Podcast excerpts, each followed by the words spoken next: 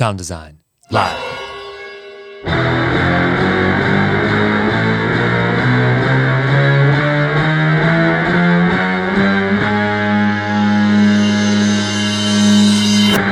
Sound Design Live is produced independently by me, Nathan Lively, in Berkeley, California. Welcome to Sound Design Live. Today I'm in Portland, Oregon, speaking with Larry Crane, the founder of Tape Op Magazine and owner of Jackpot Recording Studios, among many other things. Larry, thanks for being here. Yeah, no problem. So, tape op means a lot to me. Um, in college, when I was studying music and recording, I used to read every issue from cover to cover because I wanted to be the best sound engineer possible. And at the time, and maybe still today, it was the only trade magazine that was putting out personal, critical, fun articles on creative music recording. Mm-hmm. When I decided to start Sound Design Live last year, I described it to people as the tape op style podcast for live audio professionals because I saw the same need in live audio that you had been filling and recording for years. I had been writing for different magazines, and all of them kind of simultaneously went defunct. and so, including like a local music newspaper and stuff like that. So, um, I wanted to keep writing because I had been writing record reviews and concert reviews and, and, and doing interviews and stuff like that. But but uh, I wanted to keep doing that, and I wanted an outlet for that. Um, the other thing was um, I was more recently kind of started recording people in my basement, and I was trying to learn. I was trying to figure it out. So I did go to the library a lot, and I would research. I read every book I could get my hands on. I read all the other magazines.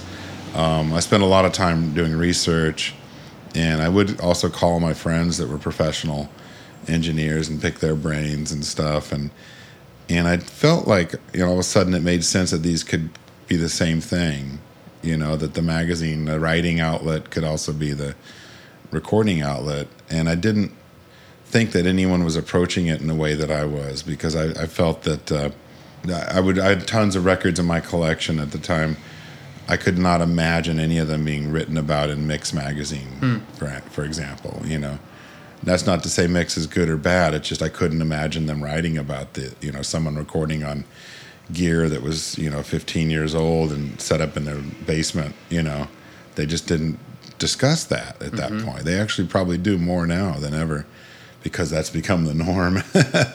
but uh, you know, I, I saw that I saw it as a chance to to discuss sort of more how creativity and and the art of of making and recording music could be part of just this, the whole process, as, along with the songwriting and the production and things. And and so I I felt that it was a pretty open door that somebody accidentally had been ignoring in the publishing world Yeah. you know i did never had a dream that it could be this scale that it's at now and the early issues were xeroxed and hand stapled and and then i went to a small printing company and did them there and it was a very very you know low key operation at that point so it's it, it uh, you know we were probably doing like maybe 2500 copies right when john Baccigaluppi joined me and and became my partner like three years in and took it up to 25,000.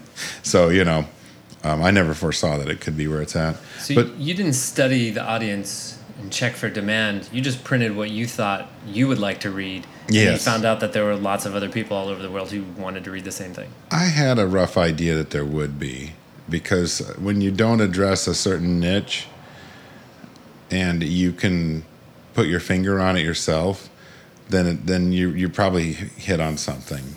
You know, you're probably right. You know, there's probably something if you do it right, you do it consistently and you do it well, you'll probably get to the people that would be interested in that. Um, I'm, I was coming from a background of being a musician and, and having been in a band for eight years, plus doing home recording as far back as like probably 1979 uh, when I was like a teenager. So um, I'd kind of, and I studied electronics in high school and I studied communications in college and I studied art in college. Um, and, um, and then I were I was in a band and I was the one you know handling a lot of the kind of co-production side from the band's standpoint, running us through rehearsals, recording rehearsals, working on arrangements, working on how we were going to end and start songs and and what the overdubs were going to be and all that stuff was always in my my department, you know. So um, I didn't realize that I was kind of learning how to produce records.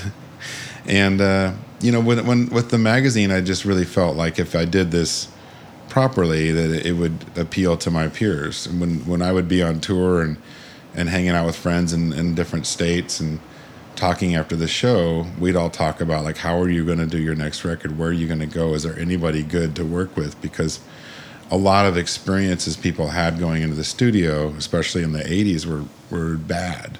People would say, well, you're doing everything to a click and turn off your guitar effects, we'll add those later. And, and we're going to gate your drums to tape. And we're going to, you know, like really weird mm-hmm. stylistic decisions that, uh, recording wise, that maybe should have been discussed with the artist, in my opinion. You know, like we're not making a Phil Collins record can we have a different drum sound? You know, it's very you know it's very true that people, you know, if someone's not communicating at the very start of a recording session, then then that's where the problems lie. And I felt like that was the first thing to just start talking about, like how to pick people that would be responsive to your needs. You know, as an artist. So mm-hmm. you know, there's a lot of thoughts there, and I knew that if people got the gist of that and and figured out where I was coming from in that way that, that it would be popular at least with artists. and and the thing too that is really apparent is that with something like Mix Magazine or or whoever, whomever you know EQ and Electronic Musician and almost everybody uh, is that they ignore. They're, they're much more um, likely to talk about the recording equipment mm-hmm. than the techniques and the choices that lead to using certain pieces of equipment and how you use the equipment and why. Um, there there's more of a you know a list I, I call them the list you know like well i put a d12 on the kick and i put a you know i mean i'm not too interested in reading that stuff unless it's something really oddly unique or or a brilliant little idea you know because mm-hmm. it you know if you tell someone uh, for me reading that when i was recording in my basement i just go yeah right i don't have any of that stuff i can't afford it how about telling me where to place the snare drum not telling me what to use. yeah, I had the same experience with um, uh, information and publications that you get in live sound. They, there's a lot of lists of equipment and stuff that people are using on tours. Yeah. And unless you're working on the next Madonna tour, you know those those lists don't really help you. And I want to yeah. know specifically why did they make those choices. I want a lot more critical information. I mean, it's it's easy to read that you know the the new big tour has a 500 input Midas automated console. I'm sure they do. That's great. You know, the rest of us are doing what? we got a Mackie, yeah.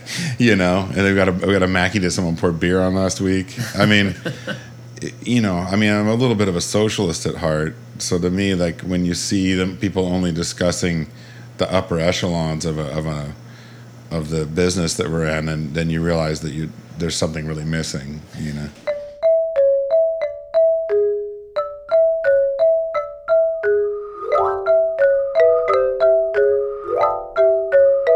I think one of the things that happens a lot is people forget that live sound is really sound reinforcement. And I think that's something I kept saying even when we were talking the other day. I kept saying sound reinforcement because that's what I, eh, especially at small club level, I think of it as, as like you got to listen to what actually is coming off the stage and then add, okay, certainly like vocals against electric guitars, drums, and bass need to be brought up into the mix. And then what do you need to add?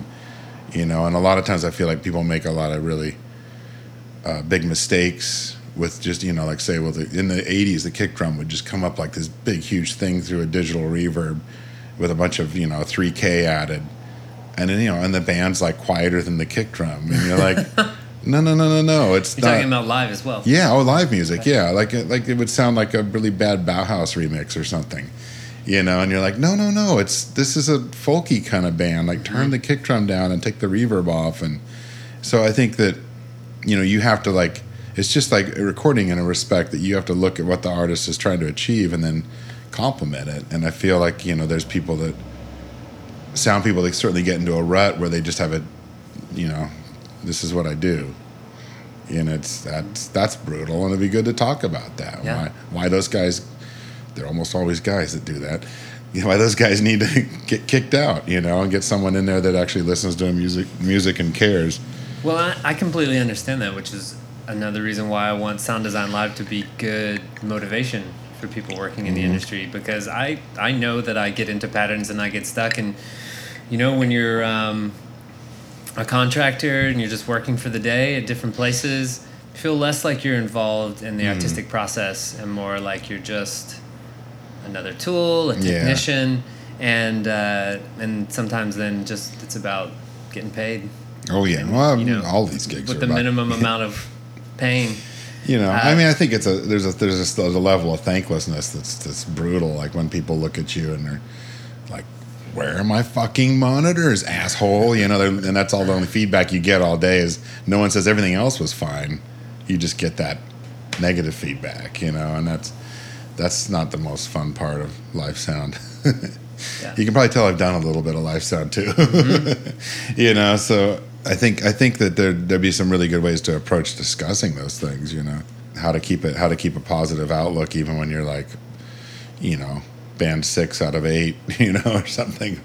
Long grueling day. I mean, I noticed that at the festival down here this weekend. I was kind of shocked that every band that played would kind of be going through the same sound check, like the kick drum, and then he's doing the kick drum back to the monitors again. Like the person was wiping the board and rebuilding between every band. And I've done festivals and helping do live sound. You just mute the channel, run up there, put it back on, and then open it up. The kick drum's probably in the same volume realm that the one right before was in. Yeah, that's strange. I didn't notice they were doing that. They kept doing it over and over inside on that stage. It's tough when you have an analog board. We had Yeah. to normal everything. You had to keep normaling and then and something or bringing everything down, then bringing it back up every band. I'm like, kick drum volume between drum sets is not going to change that much. You know, it's kind of weird. I just thought that was like kind of for something a festival thing where you're trying to go really fast and the audience is always there waiting. It seemed kind of kind of naive, you know. when I first started, when artists would first come in, the first thing I would ask them is to tell me about their sound and what they Mm-hmm. were looking for and things I should be aware of.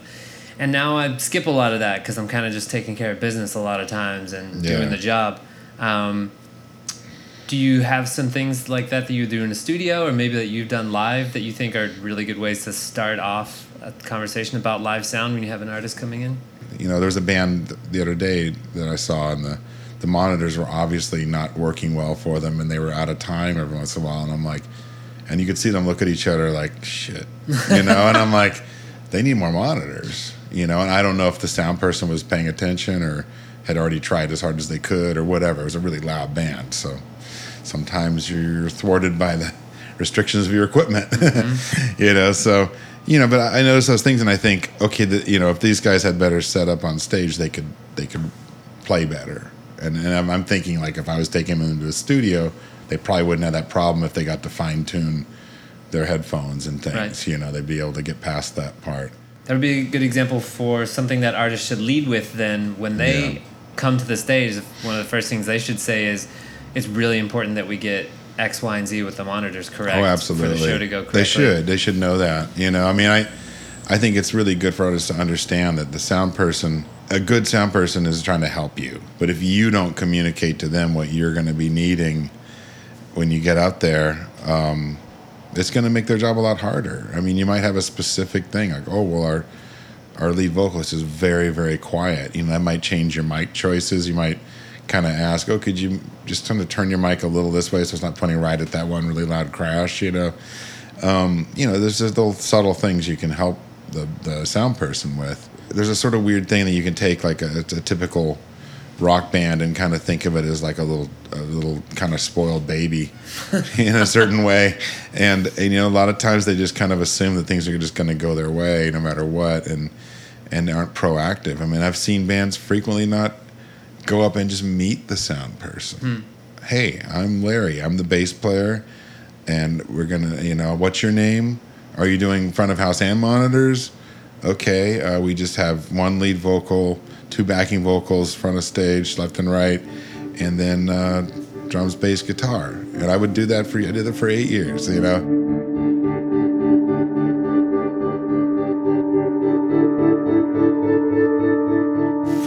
people who are listening to this and don't know about Tape Op, you can get a free subscription at tapeop.com, uh, free print subscription. And I'm excited that you are planning to offer a digital edition soon. Oh, yeah. Can you share the details about that? it's going to be at this point initially it's going to be uh, an apple based uh, application for phones and ipads Currently, At the time of releasing this podcast, version 2.1 of the Tape Op magazine app is available for iPad only and allows you to purchase back issues for $1.99 each.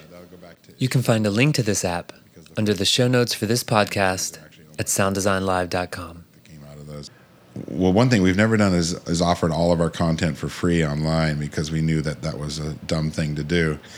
And um, the other thing is is to make it really affordable. It just makes it the easiest way to get it, just to avoid any kind of piracy or anything. And I think the app's going to be pretty popular. We're hoping to integrate like forum type features into it and and uh, different stuff, and have a lot of extra content you can grab through it. And because we have a lot we do have a lot of extra content on the website and we're thinking of putting up all eventually all of our gear reviews are going to be online all of our book reviews music reviews That'd be letters. handy when you're shopping. the old letters sections. Yeah i mean you can just you know. Do so you know when that'll be available? um, real soon. We're just waiting for apple to approve it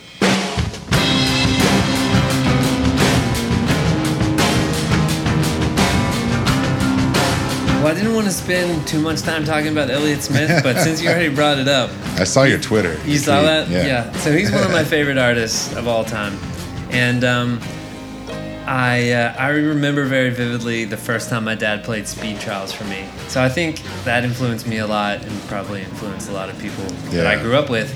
Um, so I don't really have any specific questions about his records. Um, but I just was curious if maybe you had an anecdote about his live shows or uh, some time that you spent with him.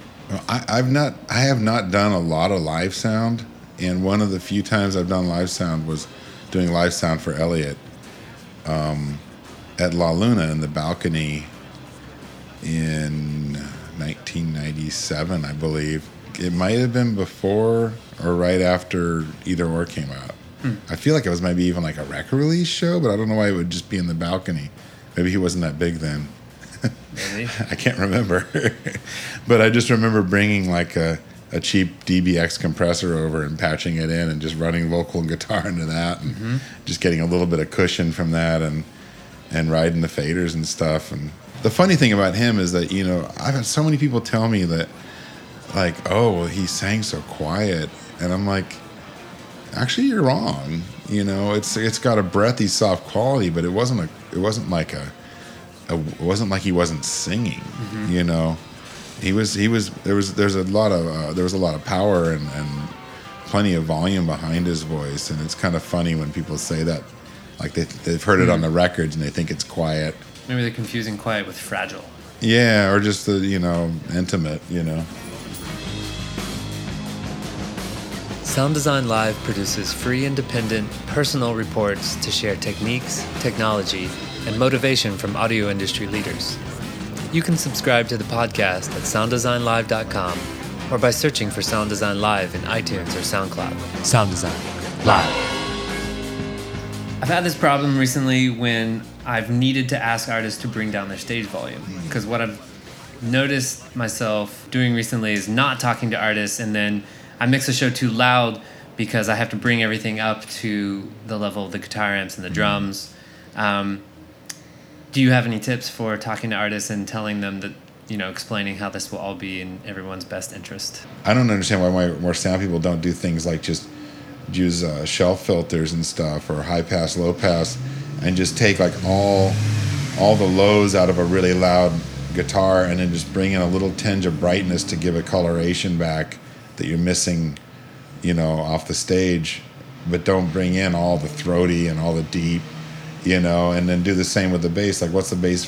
What's the frequency missing on the bass? Oh, 500 hertz uh, or something, or 3K, whatever the kind of style it is, and then just like filter everything out and then bring a little bit of that in to just to add the articulation to the to the mains, and then you're you're you're, you're breaking it down to little frequency bands of of coloration and, and uh, assistance, and then you got plenty more room for the vocals to power through. And that's what I've done when I've done live sound. It works fucking great. I don't know why other people are trying to kind of. I feel like people are making the mistake of trying to make a mix on the mains instead of making a mix in the room and using the mains as a way to fill that in. Yeah, in in most small places, you're really just supporting what's going on on stage Yeah, and stuff. but I've how many times have you been just blown out of the water by the mains? you know, because they're trying to keep up with the stage, mm-hmm. and it's like, no, no, no, that's, you know, that's not necessary. You're not you're not building the mix up from the kick drum at that point. You're building the mix down from what's happening on the stage and adding, filling in what's missing, you know, a little bit. I mean, sometimes it's just a case of if you keep a bunch of milk crates around and just bring their amp way up off the floor and point it at their freaking head. Mm-hmm. And you know, it's it's sometimes it's just a matter of time. You just don't have time to set up properly. But I wish the bands would think about that too. Like you know, there's those amp stands that you can put your amp in, and they, they lay back on their back, or you know, if you don't trust the little weird legs on your Fender Twin. um, you know, there's things like that you can do and, and to help yourself out. I knew, I used to do shows with this band called Thin White Rope, and this the lead guitarist had a plexiglass thing that he would slip under his amp, and it would come up in the front in kind of like a wedge shape that just completely diverted it from going out the front of the stage, but blew the sound kind of, I mean, phase nightmare probably, but blew the sound up over the top of the amp so he could walk over to it and hear what he was doing and get feedback and do everything. There was room to jam a mic in there. And he built that? Yeah, he built it or found it somewhere. Yeah, hmm. kind of like the plexiglass drummer Yeah. ISO. Drum shield. Yeah, those things, same kind Amp of shield. Thing. Good idea. Oh man, it, it worked great because he had he needed to do these crazy kind of like you know, long feedback kind of things and stuff. So you can't just turn it down sometimes. Yeah. So I think partly it's a matter of how things are placed, amp wise and stuff. I think maybe I've already kind of killed this subject, but I was going to ask you if there are any techniques you use in the studio or gear that you use in the studio that you wish would be adopted in live settings and you're surprised why they haven't been. Well, the one thing that, that seems really weird to me is the opposite of that is is how much EQ live sound people are ready to apply.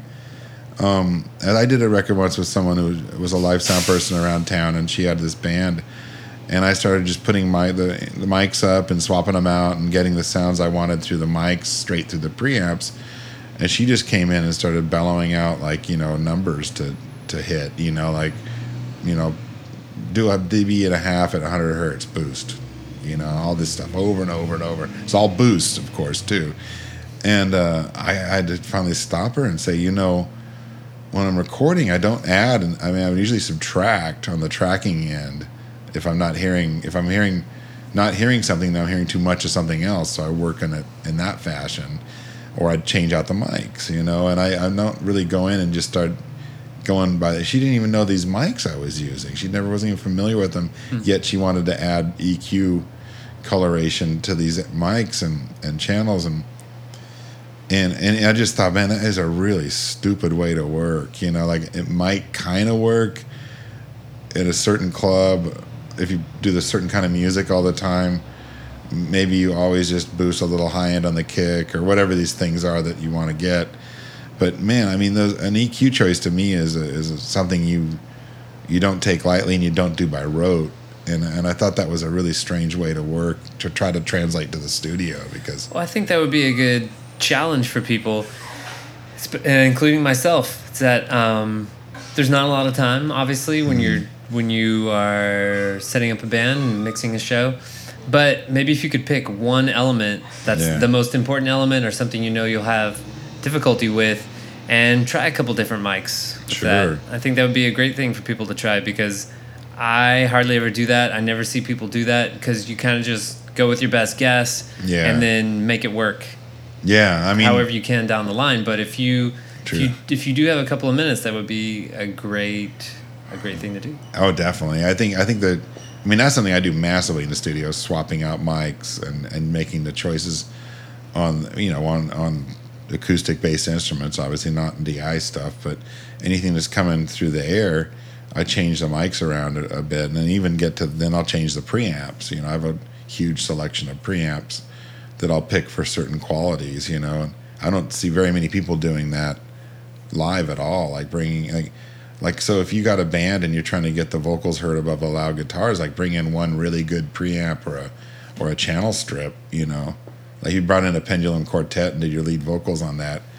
And your whole the rest of your mix was coming through a Mackie or an Allen and Heath. I will guarantee you that that vocal channel will sound better. You know, I kind of think that that's something that artists should be more aware of too. They should be aware that most live sound technicians are not don't want to take time to see Yeah. what the best mic they have is for your vocal. So if you take uh, some time to find out a good mic to ask for or to bring in Yeah. your own, Bring your own. you, you're way ahead of the competition already. Well, a lot of my friends uh, that tour quite a bit have their own mics. I mean, number one, like it doesn't that way it won't smell like bad breath and beer. You bring your own, you know, and find a mic that you feel brings out the best parts of your voice, the best qualities, and then and take that on tour. It's gonna definitely be a helpful, you know. I think maybe just a lot of it is probably just a lack of information. Most artists probably don't know that they Yeah. can make a big change in the quality of their show by having some personalized equipment and personalized techniques. Oh yeah, If they could just sit down and talk to a sound engineer and get a consultation for a little bit so that they even you- know the best way to communicate when they come in. What can you imagine if you went on tour and you brought like, you know, like a five thousand dollar channel strip for your lead vocal, and then just you have them line out and go, here you go.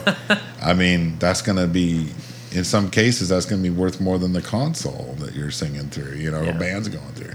So I mean, that's that could be. I mean, I remember bringing like Avalon U5s for for shows. You know, for my bass DI.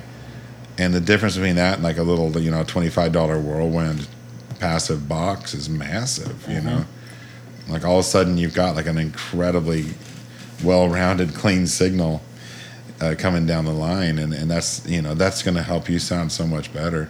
And I think some some artists get you know I've met bass players that are like, yeah, I bring my own DI, and you know Radial makes some fantastic stuff for for live use like that. You know, mm-hmm. really high top quality direct boxes and all kinds of things for doing DI work and different things. I mean, look into those. You have a keyboard player that even if they use an amp, give the stage, give the monitor or the front of house like a good stereo radial DI output, and you're probably your whole thing's going to sound better. You know.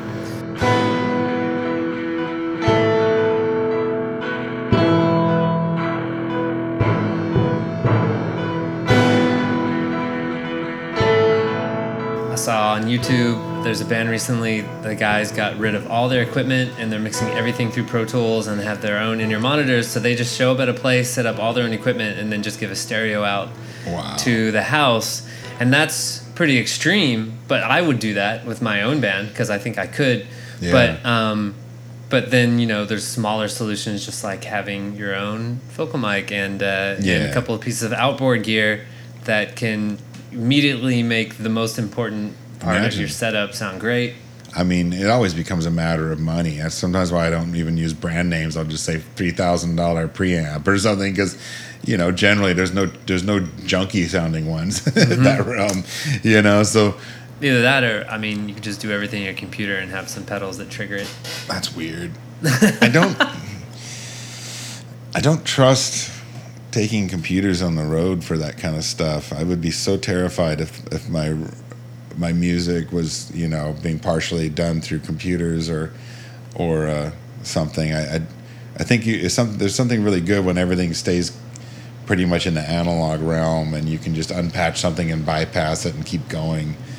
I mean, maybe if you brought a whole enough setups to have backups of everything, or you have a couple of iPads and a couple of those Alesis docks or something. I mean, there might be a way to do some things, but I just really don't trust it, and and I really don't like the idea of of live sound, like from the instrument point of view, going through uh, D to A and A to D stuff before it is on stage or to the PA and stuff. I think people's fears about using computers on stage are generally misplaced. I think that comes from some specific areas. Yeah, The first of them being that your computer used for like word processing and email most of the Yeah. days, and maybe some things crash every once in a while. I think that's what makes people consider it to be not a tool for live sound and live audio, when in reality it's just as much a tool as any other tool like a mixing board. Sure. And it can crash, and you should have a backup just like you have for your mixing board if you're on tour. And I've seen mixing boards go Yeah. down, and then people have to run to the store and buy a new mixing board if they don't have a I'm, backup. I'm thinking like as a bass player, like if I was using it for just the processing and stuff, I think that'd be kind of lame because it'd be it'd be a, a lot of extra stuff just to do something that one stomp box could do or a mm-hmm. rack mount. You know, if I wanted a good compressor, get 1176, rack it up, take it on the road, and if it's if it eats it, then you just bypass it and keep playing. And if you're really dependent on something in the computer, you're gonna it's just gonna jam you up. I guess would be my problem. You know, um, and I think I know people are putting together rigs and things that work fine, that are doing great. And I was just working with the Cirque du Soleil people. and We were talking about how they're using Ableton Live for the shows and how these things are cued from the by the band leader and it makes a total sense because otherwise how the hell are you going to Yeah, pull that shit and that's together mission critical stuff. It is. is it's very critical and then they got several several computers running at the same time and and they can swatch it, switch it over really fast and all sorts of Mm-hmm. important stuff Yeah, Yeah. I guess that's a good point because on your little bass rig, you're not going to have you know complete backup running in real time. Yeah, just switch over to I got a- good assistant with a with a kill switch. um, I, you know, one of the things I, I've, I've thought about, I think I briefly mentioned to you when we met the other day, was I did front of house last summer at a club, uh, XOYO in uh, London, and I got roped in. Did I tell you about that? no. Oh, I got roped in to into doing front of house for this band Sea of Bees, uh, who, who John Baccigaluppi does tape op with me. He was actually playing in the band at these shows, and he produced uh, her record and stuff. And so uh, he said, "We're playing this club tonight," and we were just we were in London to interview Brian Eno and Trevor Horn, who you mentioned earlier, and stuff. And uh, he said, "Would you want to mix front of house?" And I'm like, "He's like, you know the records." I'm like, "Yeah, yeah, yeah okay," you know. And so I went, I went down, and and you know, this is a, a different kind of interfacing, you know, because you mentioned the band's interfacing with the with the person running the PA. Well, this is me stepping in to talk to the person running the PA um, and saying, you know, I don't really want to take your job away tonight because I'm not skilled enough. I'm not gonna. I don't know how you're setting up the monitors. I don't know what the EQ is on your mains. You know, like etc. It's like, you know, can can we work together? And I just want to like do, you know, give me some delays, and I'm going to bring them in on certain parts, and I'm going to ride the vocal level, and uh, and such and such. But I want you to, mm, you know, watch the monitors and, and deal with that end and tell me if I'm doing anything stupid. and the guy is pretty cool about it, you know. I mean, he was like, "Yeah, okay," you know. And I'm like, "I really, you know, you really got to help me. I don't. I'm not. I'm more of a studio guy, and I know this music real well. I, I you know, been at a bunch of shows and." that was very honest of you. and I know the artist on stage. You know, yeah. So we uh, we start doing the show. We, we're doing sound check, and uh, we're using like a Yamaha, a medium size Yamaha digital console. We're doing a sound check, and he's been setting the monitors. You know, and he kind of flipped to different uh, Layers. layers, yeah. So he's in the monitor layer, and he's doing stuff, and and then he's in the then he turns it into the graphic EQ for the front of house mains. Then he turns it into this or that, you know, monitor graphics, you know, and it's pretty crazy, you know. Like the faders all of a sudden become the the band the bands on the EQ, and then they become the faders for the front of house. Mm-hmm. So we're sitting there trying to get, you know, I'm trying to rough out just how I'm doing the front of house, and he seemed to be kind of irritated that I was sort of stepping in, whatever. I mean, he kind of maybe he felt like I was being a little dilettante with this or something, you know. no, it's just tough to fix other people's when it's tough to Yeah. mix together. I think it is. There's a little bit of a balance, but I was like, look, I'll run the mix. Okay. and you just have to get it started and you have to watch the front the, the you have to help me if there's a monitor issue you know so i'm trying to just kind of rough out the front of the house he's just like mm. and i'm like hey uh, that's her lead vocal. Do you hear any difference? He goes oh shit. And he gets me back on the right you know screen or, or whatever layer. Uh-huh. and then you know okay they're good. We can hear it. But you know it was mostly okay. It mostly went fine. But during the show you know all of a sudden he'd flip to a monitor thing and all of a sudden you know my fader and my fingers moves and i'm like what? You know and he he starts changing something and i'm writing a vocal at a critical point in the song and this is a stupid way to work you know the if we're going to have two people working a system like this there should be two controllers because Yeah. the, the, he should be running his monitors next to me or um, by the stage you know because well, maybe if he knew you were coming, he could have done that. Because yeah, there's a lot of ways now Yeah. where you can you can have a computer connected at the same time and True. be doing separate things. I mean, the console is really Yeah. just a I don't control think he- service for a computer. I don't think he had anything ready to do that with.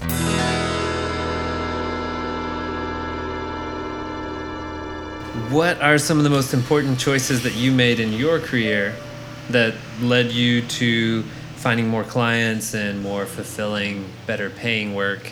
I think one of the most important things initially was that I had been a touring musician and I I like before I moved to Portland, I was living in Northern California, and I'd been through Portland a whole bunch of times and played with a lot of the bands that are still friends of mine. And and so when I moved here, it was like, oh, you're from that band, and you know, and became friends again, and and or stayed friends, I should say, and. uh you know, those led to a lot of my early jobs. I started another couple of bands when I moved to town, and I was playing the same clubs as as a lot of these people that I started working with, you know, and and uh, um, just being uh, visible and, and out at shows. As soon as the studio went from a basement thing to commercial, I was still playing gigs, so I would and I would still go down to like the local clubs and hang out all night and watch the bands after I recorded someone all day and you know they just to build that trust the, the mm-hmm. idea that even that you're even out at those shows. You're not just some guy sitting there waiting for people to call you. You're out the shows and you go man you guys are great. Hey don't you have a studio? Yeah yeah you know come on yeah, you over. authentically care about the community. yeah i like i like the music and i still do. I don't i feel like you know 49 so i feel like it's a little there's times where i'm like i'm not going out like i did when i was 30 you know? But but that's okay, you know. And it's fun to go out like this weekend and go to the PDX Pop Festival, and I went every day. Wow. And, and saw. I thought you were just there to entertain your niece. No, no, that was the last day of being there. I, t- I went home early because she got tired. wow. Not me. so, uh, you know, I, I was down there and saw a whole bunch of bands and talked to a few new people and, and met people. And it's great. I love that, you know, because you know, I'll be at Music Fest Northwest running around. I'll probably be recording bands at the Ace Hotel uh, in their, their mezzanine, like we did that mm-hmm. last year, and we recorded a bunch of music and gave it away for free. So, cool. you know, uh, just think of fun things to do and, and have fun with it. And I think with a recording studio, it's really easy for people to be kind of into the. I think it especially applies to men for some reason, but to be into the having gear and, and junk to mess with. Uh, recording equipment looks appealing for some kind of tweaker's delight, you know. And I think sometimes people build that, put that stuff together to just to have it, or or maybe to the, with the idea of doing their own projects, mm. and then oh, I could open the doors to other people to help pay for it. You know, I think maybe we all start from that that perspective a little bit, but it, you know, it's a it's a goddamn service industry and it's like you got to prove that you're interested in what your your clients are doing you know and i think people are really wary of someone that's just not even visible. I've heard of recording people people that own studios in town here that i've been in town here for for 19 years. I was playing here since 1987 i've never met these people. They own studios in town. They apparently do some recordings and i've never seen them anywhere. Never. And that seems weird to me. Like that's like well I'll bet you're not very busy. you know, and it and it, to me, it's like going out, making those connections, becoming friends with people that own record stores and and people that work the clubs and book the clubs and the people that work at record distributors and people that work at CD re- replication places and those are all my friends. You know, like I'm and it's not in a cheeseball way like I'm seeking them all out. It's just that's who I'm always seeing out there's people that I see out that I've seen out for the last 25 years. Mm-hmm. And we're still excited to go see bands and have a beer and talk shop. And, and uh, I think that's the people you're going to trust, you know, as a musician. You're not going to trust someone that came out of the blue and hasn't got any credits and hasn't been around and you know, it's really good advice, and another reason why I've had such a hard time getting things going again when I move to a new city. Sure. Because it takes a while to build up that network again. Absolutely. You know, I get a lot of people calling me when they move here, you know, oh, I used to work at this studio, or I was doing live sound, or whatever. Like, you know, what do I do? And I'm like, just be out a lot, you know, like, like uh, drop a line to the people whose music you like, or, you know and, and i've seen it work both ways. I've seen it work with musicians where uh, there's a woman that moved to town not that long ago and she just really went at had took everyone out for coffee i swear to god. And it sounds kind of kind of it could like it could be disingenuous you know but uh, no she's not that kind of person and some people could figure out that right away. She ended up joining a band and going to europe like within months i swear to god. Mm-hmm. number one there is a, the talent there already. There's a musical talent that's worthwhile, and uh, that you know people say, hey, we do need a keyboard player, you know, and if you're good enough, you're good enough, you know. So, but it's like you know that's that's kind of classic networking, you know. Hey, aren't you friends with so and so? I just moved to town. Yeah, I know so and so. You know that kind of thing, spreading the connections along, you know. Mm-hmm. So, I mean, there's there's always ways of doing that. I think the worst thing that people do is in the studio world. The worst thing they do is sit in their place and wait for a phone call. Mm-hmm. And the worst thing a live sound person would be doing is is not going out to clubs when they have days off. You know, I mean, just got to get out and meet people and see what's going on, and you know, drop a line to people. Have a have a website ready with your credits. Have cards in your hand. You know, like there's just a million things that you have to have them all in place, and then you have to not be a skis ball. You know, you got to be like a, a nice, honest, real person that people go, "Hey, I heard he's good. Maybe they, maybe we could take this guy to this gig and he'd help us." You know, Mm-hmm. you know, it's almost like the recording thing where it's like you, you almost have to kind of give it away for free for a little bit or ten dollars an hour or whatever I was doing. You know, and then and then finally build up something where people are like, "Hey, you know, you're worthwhile." You know. Well, where's the best place for people to follow your work online then? larry-crane.com. Obviously, jackpotrecording.com uh, dot com is it's got our studio information and everything, and then tapeop.com is the whole magazine thing. So that's really the majority of uh, websites that Cool. circulate around my orbit. Well, thanks again for your time. Thank you. Sound design. Live.